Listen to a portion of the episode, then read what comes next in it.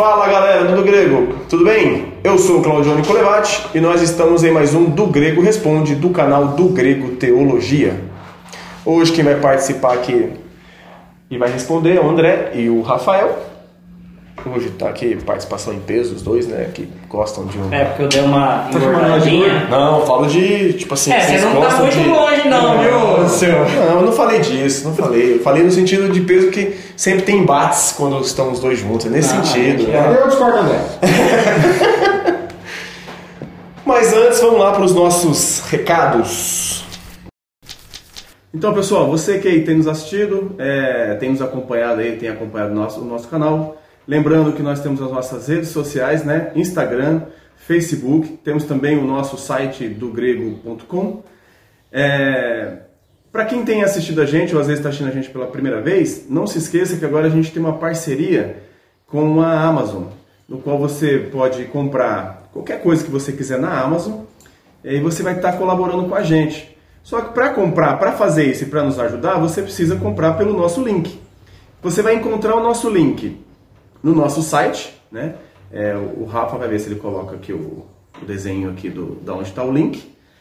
E também no, no Instagram, a gente na, na nossa bio do perfil tem também um link que direciona diretamente também para a Amazon.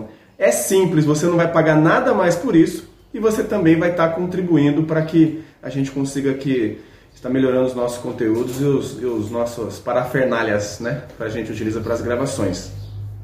Lembrando também que nós temos o nosso podcast, que ele sai toda última última semana de cada mês.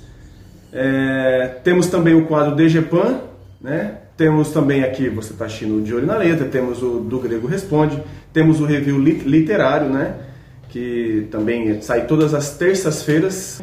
Todas as músicas, bem lembradas, assim, quando for relacionado à questão do De Olho na Letra, não esquecer de estar lá seguindo a gente no, no, no Instagram e colocar sua sugestão no direct, né? Ainda existem pessoas que têm colocado as sugestões no YouTube e às vezes eu tenho perdido porque tem passado as músicas e fica muito tempo para trás, então é, me, me perdoe se de repente eu não consegui ainda fa- fazer a análise porque ficou perdido, mas tenta enviar no Instagram, tudo bem? Beleza?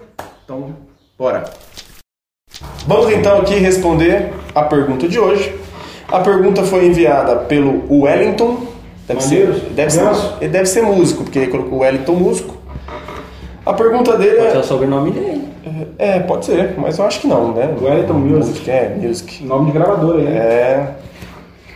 A pergunta dele é o seguinte: O que nós do do grego achamos sobre dança e teatro no culto público? Eu achei muito boa essa pergunta, porque o que nós achamos. É, Então a resposta. Ele quer saber a opinião do do grego sobre dança e teatro no culto público. Isso é bom.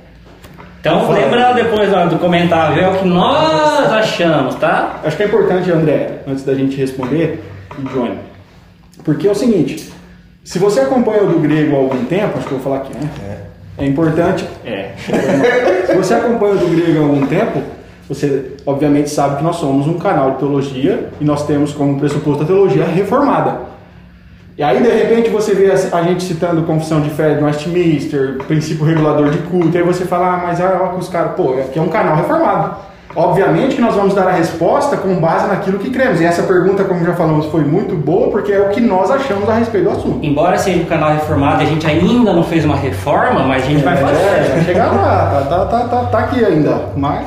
Primeiro estamos reformando as nossas vidas. É, é crente mesmo. André, tem duas formas de nós compormos um culto. Os elementos que acontecem no- dentro de um culto público, que é a pergunta aqui, né? Culto público, né? Isso. É esse, e, e isso aí é o cerne da questão. É daqui que a gente define o resto. Uhum. A primeira forma de pensarmos a respeito do que pode, os elementos que podem compor um culto é o seguinte: se a Bíblia ela não proíbe, então a gente faz. Essa é uma, é uma forma. Ah, tipo, que susto! é uma É forma. uma forma, ele tá falando duas Sim, formas. Falei que tem duas, Não é a nossa forma, Não, exatamente. não é. Então, alguns pensam dessa forma. Olha, bom, Acho que a maioria, né? Existe alguma proibição com relação à dança e com relação ao teatro no culto? Não existe, então vamos fazer. Essa é uma posição. A outra posição é a seguinte: se a Bíblia não ordena, a gente não faz. E é justamente essa segunda posição na qual está fundamentado aquilo que eu falei aqui, que é o princípio regulador de culto que as igrejas reformadas adotam para si. Que advém dos puritanos, né? Diga-se de passagem. Isso, exato. Então acho que é bom já colocar isso de cara. E se tratando desse assunto, é, o nosso princípio regulador de culto, biblicamente, o que, que é?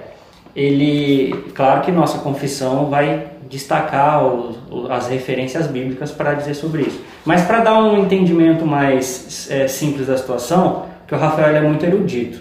Então algumas coisas eu tenho que falar igual um miserávelzinho assim. Ai, ai, eu penso.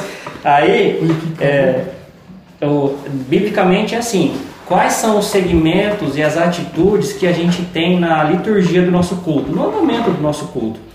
Quais são as coisas que Deus é, nos ensina e, e nos requer para o nosso culto público, que é o que é tratado na pergunta? Que é tratado na pergunta. Então, assim, é, o princípio regulador do culto nada mais é do que isso. Como o Rafael bem afirmou, nós só fazemos aquilo que Deus ordena, né? aquilo que Deus requer do culto para que ele aceite. Quem quiser saber mais, pode inclusive ouvir É. o nosso podcast, que foi o Rafa que gravamos, que é o DGCast 009 e o culto. Nós vamos explicar muito bem, é explicado essa questão aí. No card.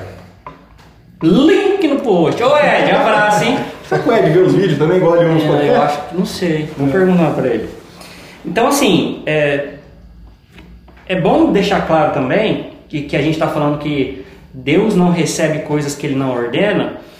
Quem lembra do caso é, lá de Nadab, Natan e Abiú? Nadab e Abiú. Nadab e Abiú. Todos lembram, né? Deveriam Então. lembrar, né? Eles foram lançar incenso na presença do Senhor. Deus considerou fogo estranho e consumiu eles. Aquele fogo lá matou, viu, gente? Vai pedir fogo pro Senhor que você vai ver. É. Fogo consumidor aí, ó, Êxodo tá explicando que é lá, né? Então, assim, por isso a gente deve cultuá-lo da maneira que ele prescreve. Eles fizeram algo que o Senhor não pediu para eles. E Deus castigou eles, julgou eles por isso. Então, nós não podemos incluir a dança e o teatro no nosso culto público, porque nunca foi pedido isso pra gente. Mas necessariamente a dança e o teatro não é pecado. É, bom colocar isso. Né? Bom colocar. Só que se nós fizermos isso no nosso culto público, a gente pode estar trazendo fogo estranho ao altar. Certo? Aí vamos lembrar, muita gente questiona isso. É, mas já. E quem dançou lá na presença de Deus? Sim, nós tivemos pelo menos dois casos muito claros onde, em, em, em teoria, em ambiente de adoração e culto, houveram danças. Miriam dançou, né, por gratidão ao que Deus estava fazendo, livrando o povo do Egito. E era um momento cultico, né, porque tinha envolvia adoração, dança, cânticos. E Davi, que estava trazendo a arca, né? E na segunda vez, fazendo corretamente, de, de quant- tantos em tantos meses ele sacrificava, que tinha a ver com o culto, e ele dançava, digamos que escandalosamente, na presença de Deus. Só que isso são relatos é, extraordinários. Não é a métrica que Deus pede para o culto, Então, certo? Eu acho que a falha aí de interpretar esses textos como um aval para ter teatro e dança no culto é justamente no que significa estar na presença de Deus. O que acontece? As pessoas acham hoje que você só está na presença de Deus quando você está no culto público de domingo à noite. Que não é o caso. Que obviamente que não. Então, existe, existe aí talvez um parâmetro bí- bíblico para você dançar na presença de Deus? Ok. Existe. Você pode justamente olhar esse texto e falar, não, por que, que eu não posso me expressar em louvor a Deus através da dança? Mas isso tem a ver com o culto público? Não, não tem absolutamente nada a ver com isso. É importante separar as coisas, porque senão as pessoas acham que a gente está sendo legalista ao ponto de dizer que dança é pecado, que eu não posso dançar porque Deus não recebe como louvor. Primeiro, louvor. O que, que significa louvor? Acho que é importante dizer isso também. Louvor tem a ver com elogiar, tem a ver com você Agradecer. dizer palavras, tem muito a ver com estética, é, com relação a elogiar palavras que você engrandeça uma pessoa. Com a dança você não fala nada. Você não fala absolutamente nada. Sempre a dança ela é acompanhada, obviamente, da música, e a música em si ela está expressando palavras que elogiam, que louvam a Deus. A dança é só um complemento nesse, nesse caso. E aí, Talvez é, como um instrumento, né? talvez um instrumento, exatamente. Porque tanto que ela dançava com tamborim, inclusive. Exato. Ela, ela está justamente é, sempre assim, né? É, dançando com o som de Eles estavam jubilando, no caso, louvando, cantando. Isso, ela e ela se dançava. expressando. O louvor a Deus em si, se a gente pegar a ideia de louvar, que é elogiar, estava vindo da canção que estava sendo cantada, não explicitamente da dança que estava sendo dançada. É, seria então é, uma pergunta. É, mais ou menos como se, por exemplo, Deus ele, ele, ele requer de nós e ele recebe a nossa oração. Certo. certo? O modo como nós fazemos oração, se ajoelhado, sentado, em pé, é, deitado, isso aí não há especificações, embora há relato de que faziam-se em pé às vezes, faziam prostrado no chão, às vezes ajoelhado, mas não há um- uma ordem de ah, do jeito certo de orar fisicamente é assim. Exato, não existe. Esse é um dos pontos do princípio regulador de culto. Um dos elementos que são ordenados explicitamente pelas escrituras para conter o culto é a oração. Porém, você pode orar do jeito que você quiser, em voz alta, em voz baixa, sentado, de pé, virando para cá, virando para lá. A Bíblia não dá as regras com relação a isso. O importante é que haja oração. Agora, nós não vamos encontrar nenhum mandamento divino explícito para dança no culto. É, não dá nem para mencionar teatro então, né? Não, teatro, eu acho que tudo que eu falar de dança aqui. É, se dança não coisa, né? Teatro. Mas ó, o que, aí vocês falam assim, é, mas então como é que era o culto público? O que a gente vai caracterizar o culto público, pelo menos no, no Antigo Testamento, é tabernáculo de Moisés, templo de Salomão e as sinagogas. E no, no- nos evangelhos com Jesus, certo? E você sabe que é legal? Porque a- da- o, é, Aí você vai falar, peraí, só peraí. Aí você vai falar assim, é, mas o Jesus lá está no Novo Testamento, mas a prática ainda era do Antigo, né? Só para Ah, exato. Evangelhos ainda é tecnicamente Antigo Testamento.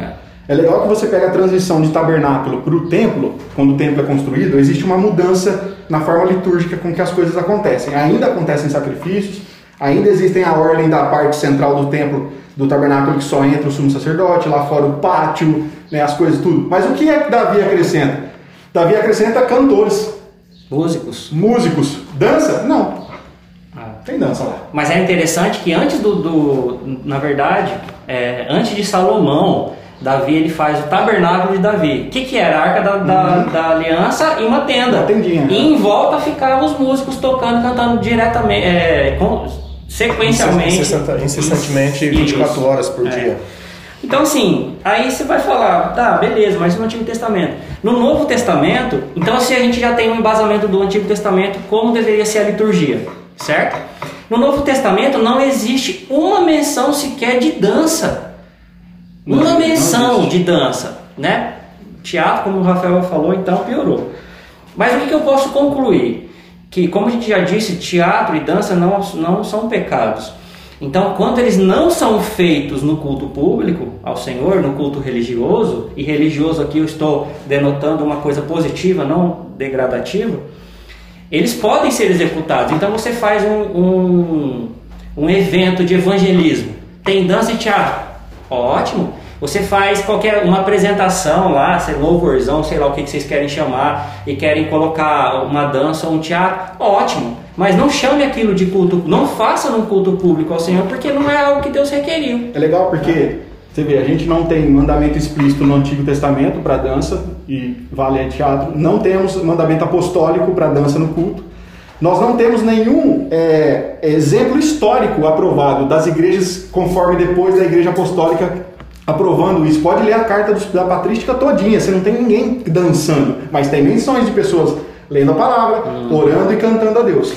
Inclusive- Leia Colossenses e a carta de Efésios. Paulo vai falar a respeito do culto, ele explica lá. É, você canta, você ora, você lê a palavra. Quando ele instrui aos, ao Timóteo e Tito, ele diz: Olha, você pregue bem a palavra e tudo. Ele dá orientações para um culto, mas não tem dança lá. E, e para quem pense que, por exemplo, no caso de Miriam especificamente, no caso de Davi eu não cheguei a olhar, mas no caso de Miriam que teve só dança e, e- e cântico, não é verdade. Naquele eu li um comentário que naquele momento houve é, a exposição de um texto que era do, do Pentateuco, né, das leis. Exato. Então assim, não É. foi só, ah, então beleza, lá dança e, e cantoria e tal, não, teve exposição de texto até ali. Exato, exato. Ó, tem um texto no Salmo 150 que diz lá, louvai, e vai dizer de várias formas de você louvar ao Senhor. E um dos textos, um dos versículos diz, louvai ao Senhor com adufes e danças. Esse texto, adufes e danças, o salmista está exatamente falando a respeito do contexto de Miriam. Porque ela dançava, tinha adufes sendo tocado, mas quando você vai olhar. Porque eh, se você prestou atenção, a maioria da composição dos salmos está recontando de forma louvando a Deus em períodos históricos. Uhum. Tá? E aqui, quando você vai para períodos históricos de danças e adufes, tem então a palavra do Senhor sendo exposta junto também, e, cantões, e canções e demais coisas. Queria ler aqui a Confissão de Fé de Westminster, porque no capítulo 21, no verso 1, também está explicando essa questão com relação ao culto. E diz assim: ó, o modo aceitável de adorar o verdadeiro Deus é instituído por ele mesmo e é tão limitado pela sua própria vontade revelada que ele não pode ser adorado segundo as imaginações e invenções dos homens, ou de qualquer outro modo não prescrito nas Santas Escrituras. Entende? O que o André falou aqui eu acho interessante, porque tem muitas igrejas hoje, igrejas reformadas, que assim, existe um ministério de dança, vou chamar de ministério porque é, é chamado assim, e existe o tal ministério de teatro. Mas eles são eles têm uma finalidade evangelística. Você falou de ir na praça, de ir nos lugares e tal. Irmãos, uma, irmãos, né? ouvintes, isso é uma bênção.